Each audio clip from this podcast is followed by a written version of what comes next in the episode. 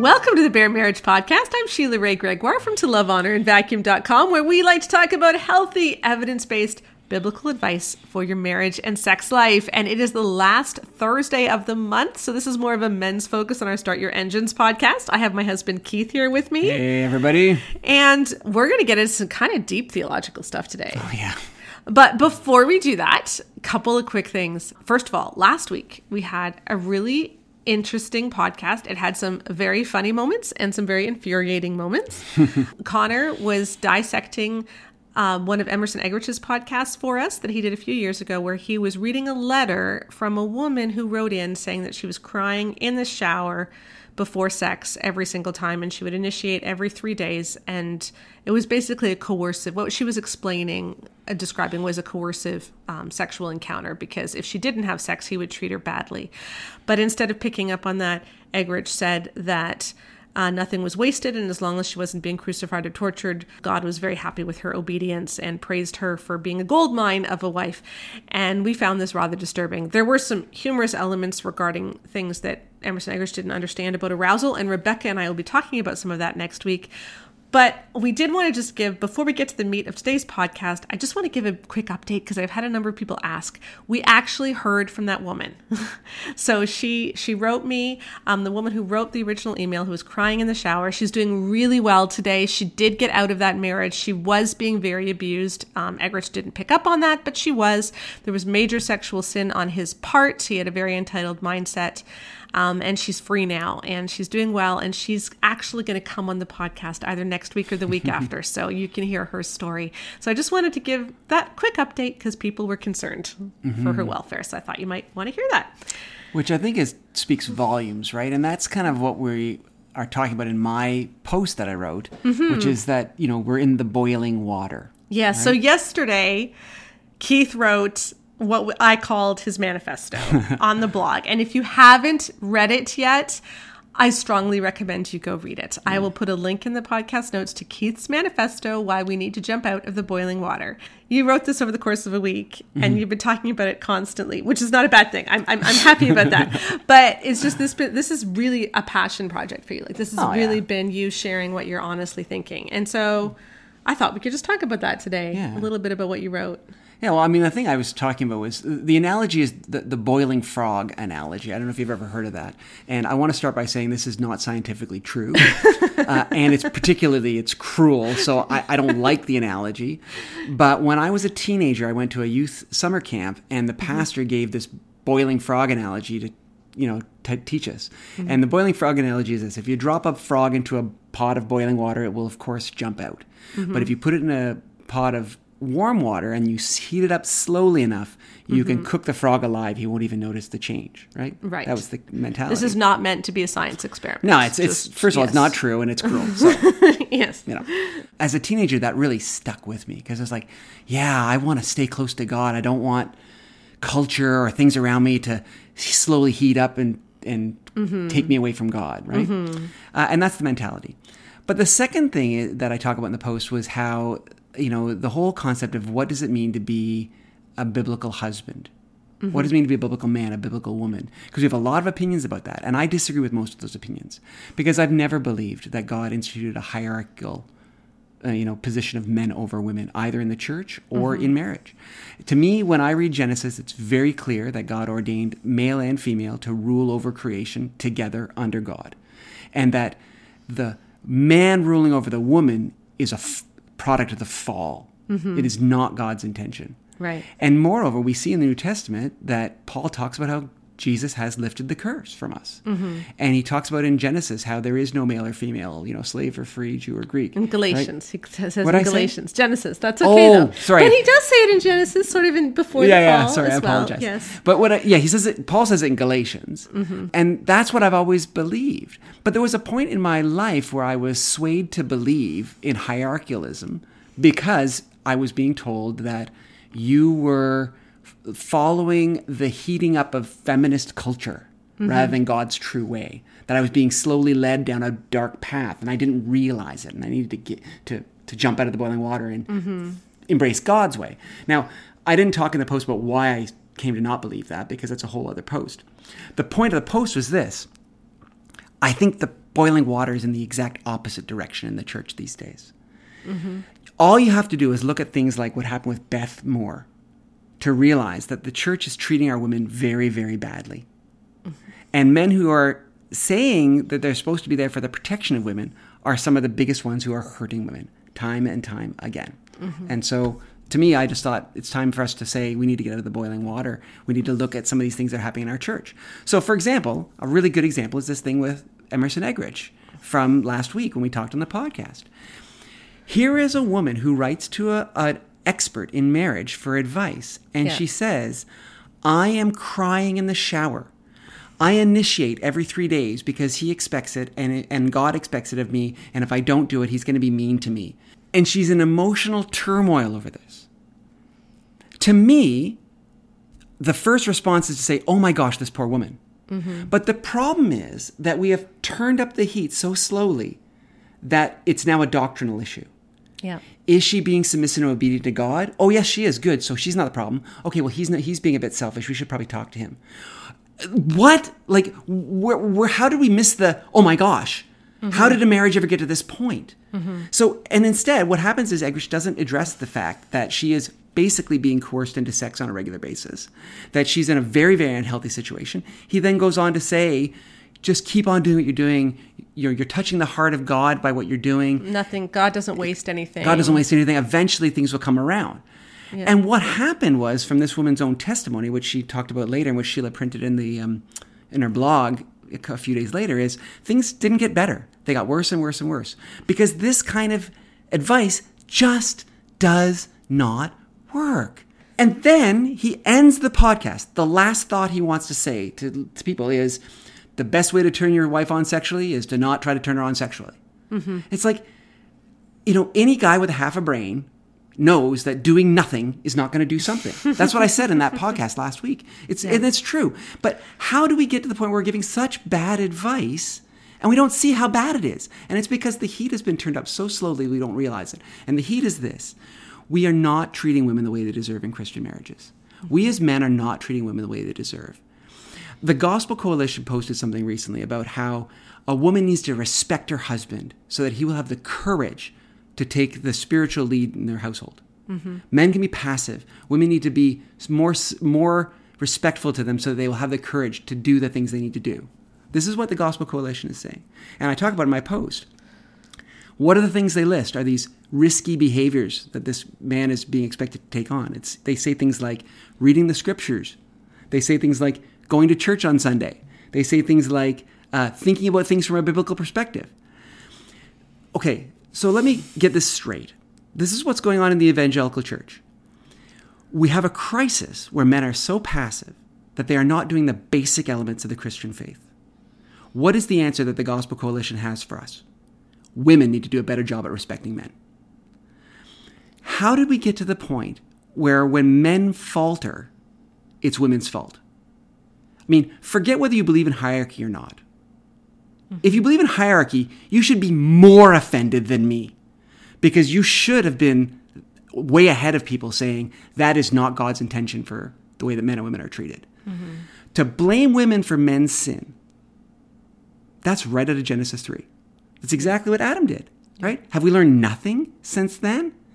I go Well, I on the think- post to talk about the lust message. Yeah, can- but uh, but I think the other issue about that that risky behavior thing. So it's risky for a man to read his Bible, to act like a Christian, Mm-hmm. and to take his family to church. But those are all things that women were already doing. Because yeah. that's the implication that from from his post is like women are doing all these things. And Well, we on, know guys. women are doing those things And like And so, the- so the- it's not risky for women to do it. It's Yeah. only risky for men to do it, and the, the only way to get men. So so women are just doing these things anyway. We know women are going to do them. What we need is for men to do them, and the only way to get men to do them is for women to encourage men more. Like it's so infantilizing of men. that's exactly what I was going to say. it is so inf- so women can be expected to do all this stuff. Like we know women are going to pick up the pieces. We know they're going to be there anyway.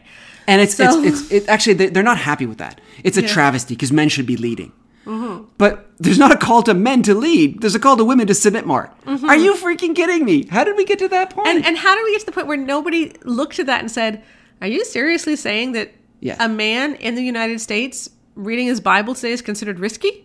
yeah. Like t- like have you no understanding of what the persecuted church goes through worldwide? Like, I mean, it's just such a terrible thing to say. Yeah, I mean, I, but but yeah, that's and, part and, of and the issue is this is that we've slowly turned the temperature up so we didn't realize how bad we were getting but Mm-hmm. basically we're now at the point and it seems to me and you can disagree with me on this you know if you're a Mm-hmm. listener you can disagree with me on this but it's basically like all the problems in the church are with women men can do whatever they want and it's the woman's fault and that was the second thing i talked about is the lust message Mm-hmm. you know if men do lustful things or men do things or men abuse women even it's like the question is well what was she wearing what was she doing did she bring this on herself are you kidding me Yeah, I put I put up a couple of posts on uh, Facebook this weekend where I was talking about that. I said, "What would happen?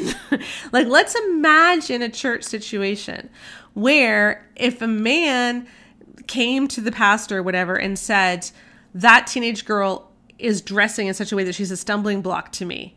What would happen if the if the reaction was okay this guy is not safe. Mm-hmm. So we're going to warn the youth group girls to stay away from him. We're going to put men alongside him at potlucks to make sure he doesn't harass any woman. Like we're going to we're going to teach him about the proper way of seeing women rather than going to that teenage girl Yeah, and telling her she's a stumbling block which is what we've been doing. Yeah.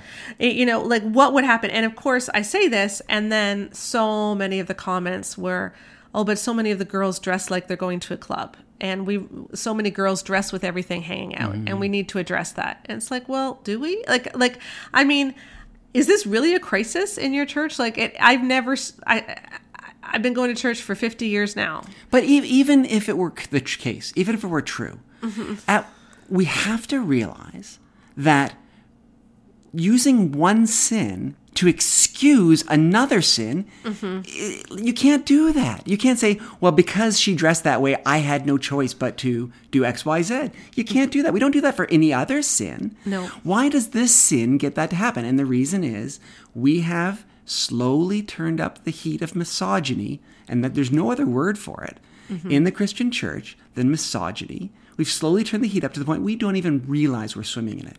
Because when you blame a group of people for a problem that is another group of people's problem, like, mm-hmm. how do we get to that point? Now, again, I do want to put a caveat in here. One of the big things we're arguing in the Good Guy's Guide to Great Sex is that we're seeing lust completely wrong. And one Yeah. of the reasons that so many men think these girls are stumbling blocks is that we're confusing noticing with lusting. Yeah. And I think that is such a freeing message for so many guys because I think a lot of guys have have just had so much shame put on them since, from the time they were like 12 and 13 Yeah. that Well, that ha- if you are attracted to a woman, if you notice her figure, and if you have any kind of sexual reaction to her, whatever, you are automatically sinning. And so you just feel helpless. Yeah. You And- feel helpless around anyone who's beautiful. And that's a terrible position to be in as a guy. And so we've we, we've done a lot of bad teaching to guys as well. And and again, I really hope that people find the good guy's guide to great sex really freeing on that. So so I, there is there is that side of it as well. But And, and I wrote a post about that. I Mm-hmm. mean, about like, do we as the, in the Christian church think of sex as just bad? Yeah. And, and I think there's a lot of that. And so therefore, when you know a person has a feeling which you know has anything to do with sex at all, like even that the person is attractive, they're like, oh my gosh, I've already sinned. You know, and Yeah. and that's not what you, you can be a healthy man and have a healthy male sexuality and not be a predator. yes. That's what we're talking about. We're talking about Yes. the difference between being a normal, healthy male and seeing a woman as an object for consumption. And those are different things. But the mm-hmm. problem is in the Christian church, you know, our view of what being a man is means you objectify women. I mean, books like Every Man's Battle, which say bounce your eyes, it's like mm-hmm. you can either look at her as an object or you can not look at her. I have another solution. Why don't you look at her as a person? Why don't we have that kind of a conversation going on? It's absent from the Christian church, from what I can see. Um, you know, hopefully, if, if there are Mm-hmm. And- authors and, out there, and when we're saying Christian, I, I, I, sorry, I do want evangelical church, evangel- yeah, purity culture. This is what we're talking about. yeah, right? but but but the, the the kind of the very conservative fundamentalist the the evangelical church that has the social media out there, because there's a huge Christian church, there's huge Christian traditions yeah, yeah. that don't do this. right. It's just it's just you know the. The Council for Manhood and Biblical Womanhood, the Southern Baptist Convention, the Gospel Coalition, Yeah. um, like all of these really big organizations that all feed each other. But but not only that, they feed each other and they have a very particular doctrinal stance on this. Mm-hmm. And they say that is the only biblical stance. Mm-hmm. So if you do not believe this, you are not biblical. That's Right. what they teach. And the problem is that people who don't believe that stance, you know, I don't think that that means I'm not biblical. And in fact, I see a lot of things about the way that you teach that result in very non biblical outcomes. Mm-hmm. Women being treated badly is a direct result of that kind of teaching. And they don't see a disconnect. I don't see the apologies. All I see is patriarchy helps women. These are just exceptions. But there's no, like, there's more exceptions than rules these days. And the water has turned up, it's gotten so hot, and they're still not jumping out because it's just happened so slowly. So I'm one of the, mm-hmm. I'm, I'm just hoping with this post that I'll give people a little bit of a wake up call and maybe they'll jump out of the boiling water and say, yeah, you know what? I've been contributing to misogyny. I didn't realize it. I was an entitled man. I didn't realize it. I was expecting sex from my wife because it was my God given due. I need to stop this. I need to start mm-hmm. teaching different things. I need to start teaching healthy things. Mm-hmm. Well, I- you know, and, and I think the whole thing started, it's interesting. Last year, right around this time, I had a really viral Twitter post. The most viral Twitter post I've ever had was just right after the Ravi Zacharias thing broke. yeah. Where I said, you know, everybody is is blaming or is saying how awful this is and maybe it was all because of celebrity culture like he just got too famous and when you get too famous you feel entitled and then you do this and my point was what Ravi did and the, the the things that he used to defend himself or to justify himself, that's exactly what the evangelical church has been saying about sex the whole time. And I and I did quote after quote after quote from from the bestsellers that we looked at in the Great Sex Rescue. I mean, that was a big wake up call for a lot of people. Yeah, and the other thing that you did recently was about the uh, that shooting that happened as well too. That he was being he would kill these women to avoid temptation. Yeah, in Atlanta, the Atlanta shooting, that was shortly, when was that? Last spring, I believe, um, where he actually said, yeah, that, that these women were temptations to him. And so he had to eliminate them. He had to eliminate the temptations, which meant he had to eliminate these women. Mm-hmm. And it's the same language that is on the Every Man's Battle website, where it talks about how to bounce your eyes. First, you have to identify your enemies. And mm-hmm. among the enemies that it lists, it says female joggers. Yeah. Exactly. So female joggers who are just out there, they're not out there trying to entice you. They're out there trying to stay in shape. Like they're not out there saying, "Hey, I want to have sex with you." Like Yeah. they're out there trying to stay in shape and you're considering them your enemy. That's that's Yeah, what the enemy is is your distorted view of sexuality. Mm-hmm. I mean, you can't see a woman as a human being; you can only see her as an object of sexual attraction. Yeah. and that's terrible. Like you have to think think of beyond that. There was a number of people that came out with that Atlanta shooting, uh, besides you, talking about how this is this is indicative of the mindset that has arisen in the Christian church, in the evangelical church. Mm-hmm. Right, and then people are saying, "Oh, you know, you can't say that they read Every Man's Battle and they want to kill people, and it's not that." But and they're saying like, you know, you're making too much of a case and stuff. But you know what? There is a truth to the fact that the way that you talk about things shapes the way that people think about things. And if we consistently talk about women as objects, as things rather than as people, then we're going to create a culture that, you know, mm-hmm. thinks of women that way. When the Ravi Zacharias thing was breaking, one of the things that I found disgusting is I heard that the women who were being abused by Ravi, not only were they told to not say anything because it would hinder the gospel, which broke my heart that a woman would be sexually abused and then have her abuser tell her she needs to stay silent for the sake of Jesus. Just. The second thing was that he described these women as his rewards for his life of service to God. Mm-hmm. And to me, that's the key point. How can a man have a conscience so seared that he sees sexual abuse as a reward from God? Well, that's the key. He doesn't even see these women as human beings, he saw them as rewards. They were mm-hmm. objects, they were there for his consumption. And that mentality needs to go. When, Ravi Zach- when the Ravi Zacharias scandal was breaking, I remember Owen Strachan tweeted about this. And he used to be he used to be one of the presidents. He was a president of the Council for Biblical Manhood and Womanhood at one mm-hmm. point. and he's very big on the male hierarchy mm-hmm. kind of radar screen. And he tweeted a tweet that said, "When a non-believer sees a scandal like this erupt, they say I hate people like that." Mm-hmm. When a Christian sees a scandal like this, he says, That could easily be me. God be merciful to me. And he put easily in big block letters. And at the time, people were, you know, making fun of Owen for saying that because it's clearly not true, right? Mm-hmm. They were saying, "Oh yeah, Owen, like one day I could wake up and oops, I seem to have created a human trafficking ring to indulge my sexual deviance," mm-hmm. and they were kind of making fun of the fact that he was making that he was sin leveling, right?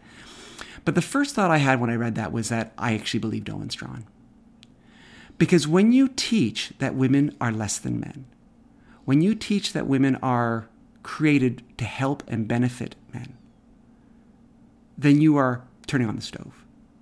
To get to a monster like Ravi Zacharias just requires slowly turning up the heat. You may disagree with me about there being no hierarchy in the relationship between men and women. That's fine. We can agree to disagree. We can have nice civil, civil debates about that and that sort of stuff. But we all need to agree that hatred toward women, blaming women for men's sins, seeing a crisis where men are not stepping up to the plate and doing what they're supposed to do, and saying that the fault is that women are not being respectful enough.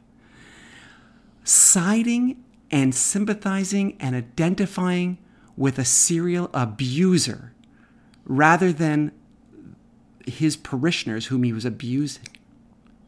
That's got to stop. Men, we can do better than this. We are better than this. We have to jump out of the boiling water. We have to be different going forward. We can't stay like this. And I think the good news is that, you know, that's happening. Yeah. A healthier view is coming. I mean, we're trying to do our best.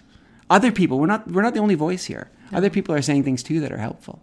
But we've got to just realize we can't we can't we have to see what's in front of our eyes and and not keep putting the blinders on. Yeah. And you know, one of the things that um, people often critique me for is you're always criticizing everybody. Why can't you find someone to say they're good? Mm-hmm. Like why why whenever I ask you about an evangelical bestseller, do you say, "Oh yeah, that's not that's not very good." And I ask the same question. Mm-hmm. Like this keeps me up at night. Actually, yeah. I say that as well. Like, but I say it with slightly different intonation. I say like, "Why? How did we get to the point yeah. where all of our bestsellers?" Are, are, are so bad. And I shouldn't say all. Like Gift of Sex by the Penners was really good on our rubric. Um, Boundaries in Marriage by the Town, yep. like Cloud and, and there really are really good. good. authors out there. Like, I mean, I love the stuff that Andrew Bauman. Yeah, Andrew saying. Bauman's, Michael John Michael Cusick. John Cusick's book Surfing for God was amazing. Yeah, Jay Stringer. There's there's some really Patrick good, Weaver is saying some yeah. Awesome there's some stuff. really good authors out there, but they're not as well known. They're not our best sellers, mm-hmm. and I'm hoping and praying that will change. But I think the issue is that the reason that all of these bestsellers have some of the same problems is that they all have the same assumptions. Mm-hmm, they all grow mm-hmm. from the same root. Mm-hmm. And so they're growing from this same root. And even if they might say things slightly differently, if they all have that same root, they're they're all gonna have this this same fruit. Same fruit. Yeah, well it rhymes. If, that, let's say that again. If they have the same, same root, root, they'll have the same fruit. There you go. and that's the difference with some of the books that are healthy is they don't have the same yeah. root.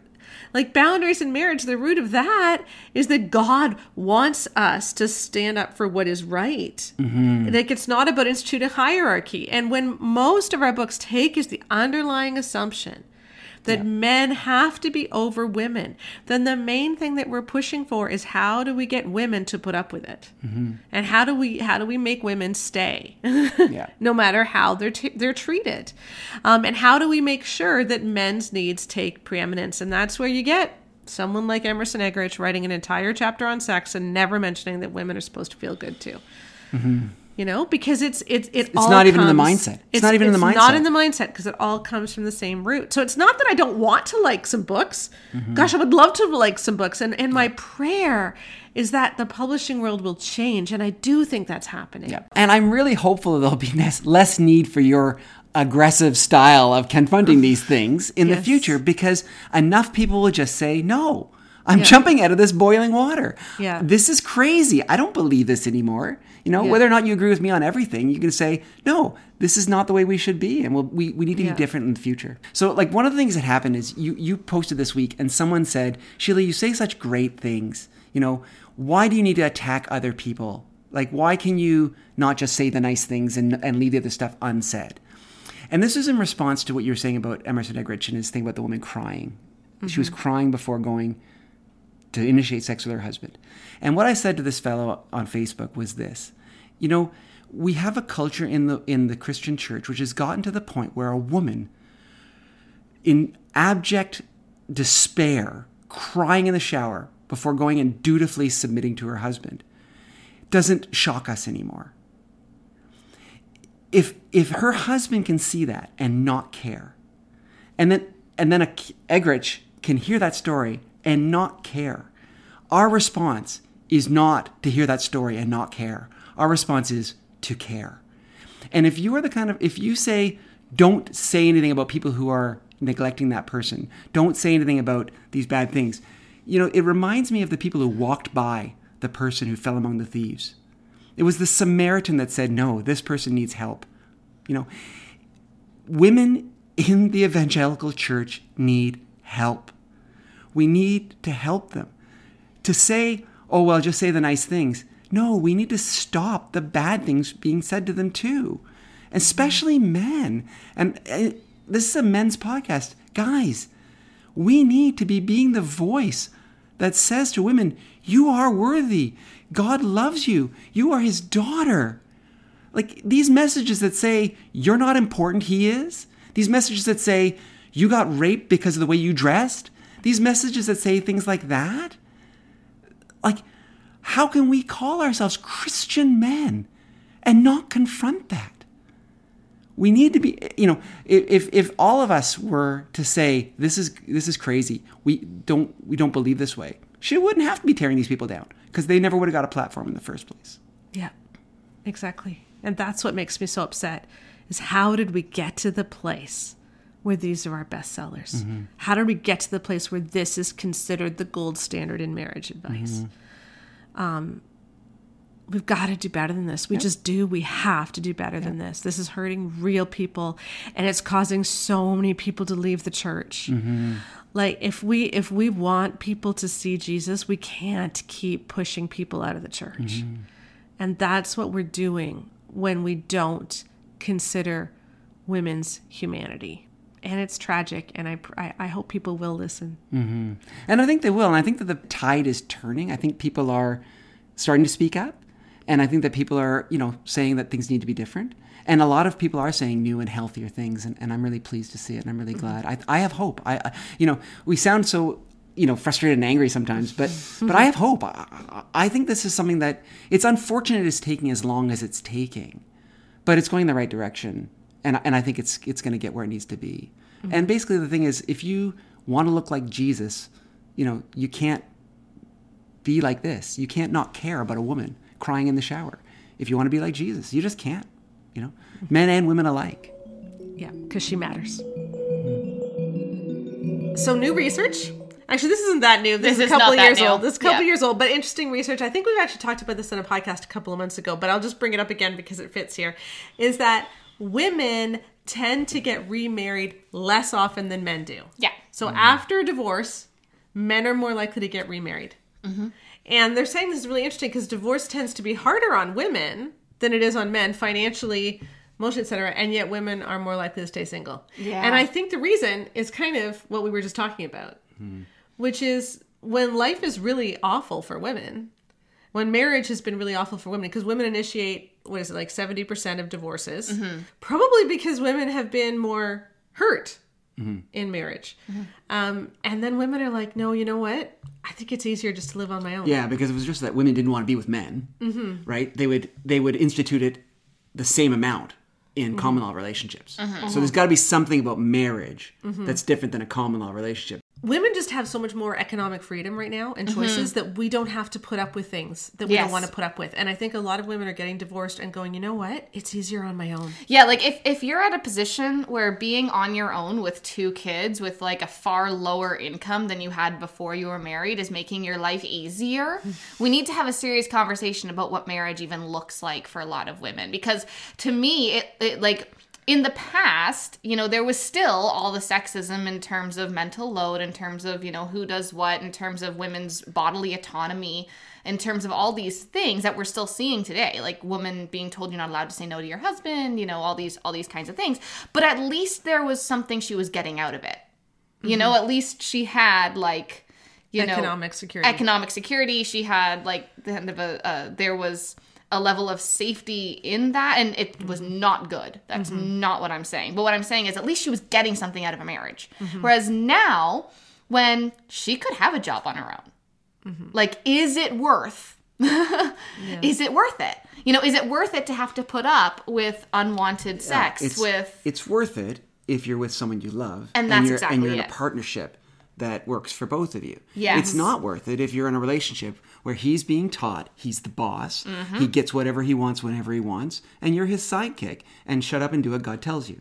Like that that's the problem. And I think that when you get out of that kind of marriage, for a lot of people, like a lot of women in particular, they're kind of like, I mean, why would I risk that again? Like, you kind of get freedom for the first time. You're like, I don't have to pick up anyone else's socks. Yeah. You know, like I don't mm-hmm. have to worry. Like I don't have to take care of someone who should be taking care of themselves. I don't have to. At least that's what I. Mm-hmm. That's what we've heard a lot from women. It's just like that. It was easier parenting on their own than it was parenting with a partner who just made more mess and who didn't, you mm-hmm. know, help with the kids. And it doesn't have to be like a male female thing that way. It can be the other way. There are men who Yes. get out of relationships which are Yes, toxic too. Because exactly. they're the wife is not a mature person who's a capable partner and part of things as well, too. Exactly. That does happen. But it seems to me that what we're seeing in the church is um, women who are being to- trying to say, "My husband is not being." An, uh, and we're not equally yoked. Mm-hmm. My husband is not sharing his side of things. They they say you just need to respect him more. The Yeah. reason he's playing video games all day long, uh, accumulating debt, not doing anything to help, is because you're not respecting him enough. And it's like, at what point do we start blaming women for the mistakes men were making? Like, and we just got to stop doing that. And I think if, as a church, we seriously value marriage, which we say that we do, then we need to start talking about this stuff and talk about how is the way that we're talking about marriage impacting couples' lives. Well, and I think also, uh, like kind of like what I was saying earlier in the whole thing about the Emerson Eggerichs thing, is what are we portraying as the goal? Right? Like if we keep portraying marriage books where the answer is to suffer, or the answer is to like just learn through patience and shut your mouth and you'll get your reward in heaven. Like, like I'm sorry, but I didn't want that kind of marriage. You know, like I don't want that kind of marriage. And frankly, like I, I don't have that. I have a very like I'm mm-hmm. very And- happy. And I think, you know, when we in the church are presenting a view of marriage, which people outside the church look at, and it's basically to them looks anemic, mm-hmm. uh, terrifying in some cases, mm-hmm. definitely unhealthy, then at that point, we need to start rethinking what we're actually saying and why we're saying it. Mm-hmm. And, and I think that the problem is that we in the church have held on to a lot of ideas about male priority and men being in charge and all those kind of things to the detriment of the things that actually really matter in the faith. Like people getting closer to God, loving our neighbor as ourselves. If those things fall aside, we need to question some of the other second and third tier doctrines that we brought to the table. Mm-hmm. Mm-hmm. All right, I've got to read a reader question because a lot of people will come to us saying, All right, but the way that you talk about marriage, Keith, sounds really great. Mm-hmm. But then when you try to put it into practice, it doesn't work mm-hmm. because we're still Yeah. two very different people. And well, and, so- and this specifically is the, but what about the tiebreaker? That's, Right. that's always what people say. Right. And mm-hmm. so here's what here's what she writes, okay? So they've been married for 20 years and while they used to be really passionate, at this point they barely even enjoy being roommates because of their very different opinions on how the household should be run and how the kids should be parented. She says, He resents me for being strong and standing up when I believe something is wrong. He says I'm not being a supportive wife and I'm definitely not being a helpmate. I told him being a helpmate means helping. If I see you about to drive off a cliff, I am not going to compliment what a good job you are doing driving. I'm going to scream, turn now. However, the problem that comes up is what do we do when we disagree and there really isn't a compromise? My mindset cannot get over there has to be a final say and a final person in charge. Otherwise, nothing gets done. For example, I want to take my daughter with me when I go um, to a family funeral, but my husband says no. His reasons are valid, but so are mine. Okay? Or I want to change the formal dining room into a quiet reading room or some sort of a room rather than formal dining, but my husband says it should stay a formal dining room even though we never use it. How do we both deprogram ourselves? And we need examples of how to work things out like this in a healthy relationship. Okay, I got three things to say. Okay. Right out, right out the chute. Okay. The Okay. first thing is this. The thing that I want to react to in this about is she says he's she's not being a helpmeet. which I think is amazingly telling, right? Because, you know, a helpmeet for him. Helpmeet is a terminology that comes from like the Pearls books and stuff. Well, yeah, Right? technically from the King James version. It's from the King, yeah, Yeah, helpmeet help for him. yeah, suitable for him. But it has all kinds of connotations, okay? So here's the deal that a help, the word for help in the Hebrew there is the same word that is used for God when it says that he is our very present help in trouble, mm-hmm. right? So this is not a sidekick. Mm-hmm.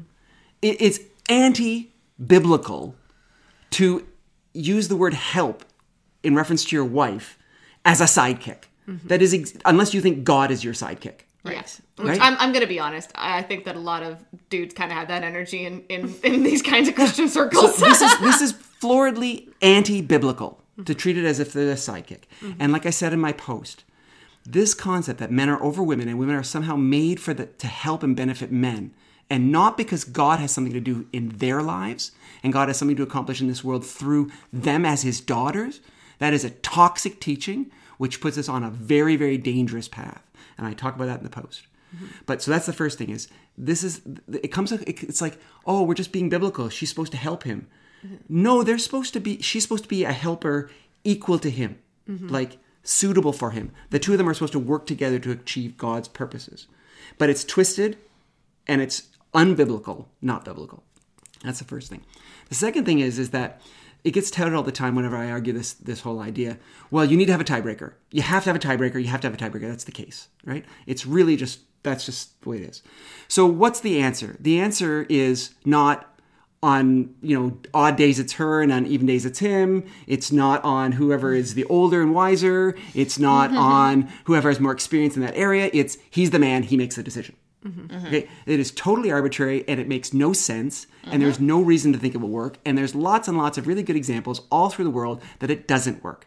So you're taking a situation which, yeah, it's not a good situation. Having a tiebreaker where you're at a stalemate, not a good situation, and you're applying something to it which is clearly a bad solution. And the problem is that there's so many other good solutions out there. Yeah. Okay, that mm-hmm. that don't require this. Mm-hmm. Um, but to say that this is the key reason why we need to have men in charge because mm-hmm. of stalemates. We have to. It's like, I'll tell you something.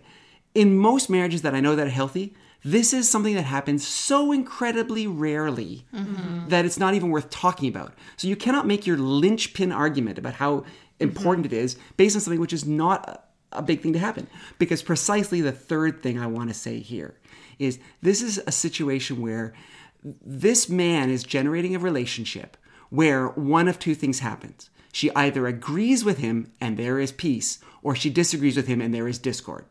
yeah. Mm-hmm. And this is not this is not a healthy relationship where he gets what he wants and then they're at peace, but he doesn't get what he wants and then it's it's upsetting. If you want to make something a tiebreaker situation, you make it a tiebreaker situation by just not agreeing. Yeah. By being difficult. And this is the kind of mentality that this kind of teaching promotes in men who want to be selfish. You know what? It's not just men that can be selfish. Women can be selfish too. Mm-hmm. But there's a check in this teaching, which is that women need to submit to their husbands. So if they're being selfish, he's allowed to go, you know what? You're being selfish. Mm-hmm. If he's being selfish, eh, sorry, lady. You mm-hmm. know, there's not really anything on the same side for her. All she can do is just kind of hope he'll stop being selfish. And this happens a time and time and time again. And it needs to stop. It's not healthy. Yeah, it's like what you were saying. Is this, we're not saying that women can't be the problem in marriage. No, absolutely issues. not, It's just yeah. that there's a culture that actively actually makes it less likely that women will be the problem because it tells them over and over again, "You don't matter. You don't matter. You don't matter. Do mm-hmm. everything for your husband." Well, and, and also, not." if women are a problem in marriage, right, we can't use the excuse that sometimes it's women, it's not always men, to not address the fact that we have set up a situation where men are primed to be allowed to be selfish. Yeah, because I think like yeah, because if, you say he gets to be the tiebreaker, then essentially whenever a man wants it some way, he can just simply put his foot down and say, "This is what I want." Mm-hmm. yeah when i when i read this story i look at that and i'm not that's not a convincing argument that there needs to be a, a deal for when there's a tiebreaker because in marriages we're having someone in essence get a veto card when that's not an option and both of you have internalized that's not an option then you just don't run into this kind of stuff very big. Like, I'm sorry, figuring out what to do with the dining room is not a big deal. Yeah. And that is you- such an easy thing to sort out. The only reason it would be a big deal is if one person makes it a big deal. Yeah, and this woman says in her in her letter, uh, the thing that makes me think about this is how often it comes up to be a tiebreaker situation. Yeah. and I think that she's probably right because I think a lot of these marriages where this is the case, this tiebreaker thing becomes up a lot. Mm-hmm. You know, because there's a unilateral intransigence on the da- on the husband's side mm-hmm. to just listen to his wife. I mean. Mm-hmm. Like, it, like, Like it we've been ha- married. We've been married. It doesn't 30 happen years. to us. No, we've been married Like, thirty years, and we, don't need a dis- tiebreaker. We, dis- we disagree about something. We mm-hmm. disagree all the time. Actually, Yeah. Yeah. We both have very strong opinions about things, but we just kind of listen to each other, Yeah. right? But if every time you had something that was different than me, I just said, "Well, no," then yeah, we be having t- tiebreakers all the time. In the same way that if every time I said something, you said no. We'd be having tiebreakers all the time. The whole Yeah. point is you should be working together mm-hmm. and, And listening to each other. Yeah, and that's exactly what we've what we've seen in our research too, right? We know that people who live out this kind of marriage dynamic where he actually makes the decisions even if he consults her first, which sounds mm-hmm. like this marriage is kind of mm-hmm. in that in that realm. They're like seven times more likely to get divorced, something like that. Mm-hmm. Gottman's mm-hmm. found similar numbers, like that. It's like- eighty-one percent chance of self-destructing is yeah, what Gottman found. Is what Yeah. Gottman found if a And- and- man is unable to accept influence from his wife. Exactly. Okay, time out. We lost power right after Rebecca said that, and then the baby woke up and started to cry, and so Becca left. so here we are again, and Yeah. we will just continue on. Okay, what I was about to say was that all the stats about how this is bad for marriage, how this is bad for relationships, they all get thrown out the window because it doesn't matter what statistics show, God says in His Word X, Y, Z, mm-hmm. right? And so they just discount all that. The problem is we've already say as we've already shown. You know, the Bible doesn't say that she's supposed to be a helper, like a like a sidekick. Yeah. Like so, so it's like you can't say ignore society because the Bible says X, Y, and then when you say, well, the Bible can't really mean that because of this, then you then you say, well, no, it doesn't matter. That's what it means. Mm-hmm. Like like at some point you have to go.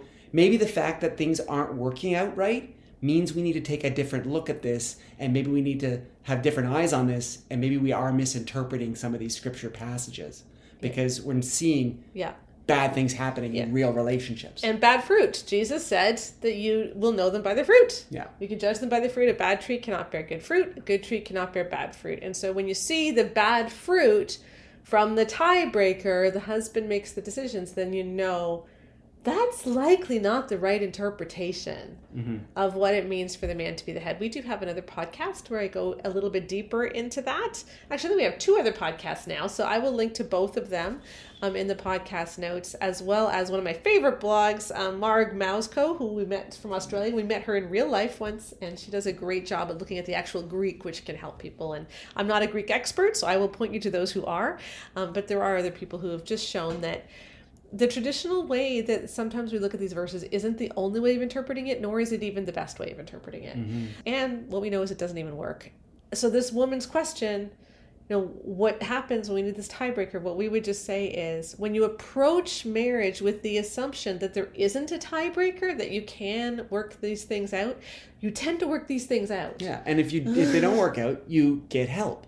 Mm-hmm. You seek wise counsel. Yeah. You go to counseling. Yeah. You if if you need to get a mediator, get a mediator. Yeah. You do what you need to do to get to a solution that's true and fair and works for both people. Yeah. And so and so that's just what I would say. The reason that some couples don't need a tiebreaker is because they don't need a tiebreaker. like like the fact that you set up a relationship where we don't have a tiebreaker means that we actually approach things differently, which means we don't get into these issues in the first place. Whereas as soon as you say you have a tiebreaker, you tend to create more problems. And that is I think what's going on here.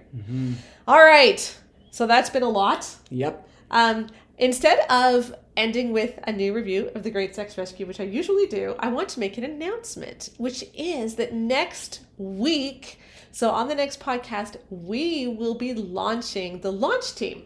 For the Good mm-hmm. Guys Guide to Great Sex and the Good Girls Guide to Great Sex. And what that means is that if you pre order either book, you can get on a launch team, which means you get access to an ebook copy right away um, in exchange for an honest, thorough review on Amazon, Goodreads, ChristianBook.com, wherever. And you'll also get special Facebook groups with us, an exclusive Facebook group. We're going to do a lot of fun things over the next um, month. There's going to be pre order bonuses, all kinds of fun things. So keep your eye open for that. There will be a link on how you can join the launch team next next Thursday on the podcast. Mm-hmm. And we would love to see you there. Those books are launching in March, March 15th The Good Guy's Guide to Great Sex and the totally revamped Good Girl's Guide to Great Sex. And rather than showing how everything we've been taught is wrong and how we can build it back up again the way Great Sex Rescue did, what we do instead in these books is say, hey, if you were going to do it from scratch yeah how would you do it in a healthy way and that's what we do is we just do it from scratch so these books are not so much taking down unhealthy teachings as they're just building up healthy teachings. Mm-hmm. And we hope they're going to impact the church for the better. Because, church, we really can do better. We need to do better. And we hope these help you get there. So, thanks for joining us for another edition of the Bare Marriage Podcast. See you next time. bye bye.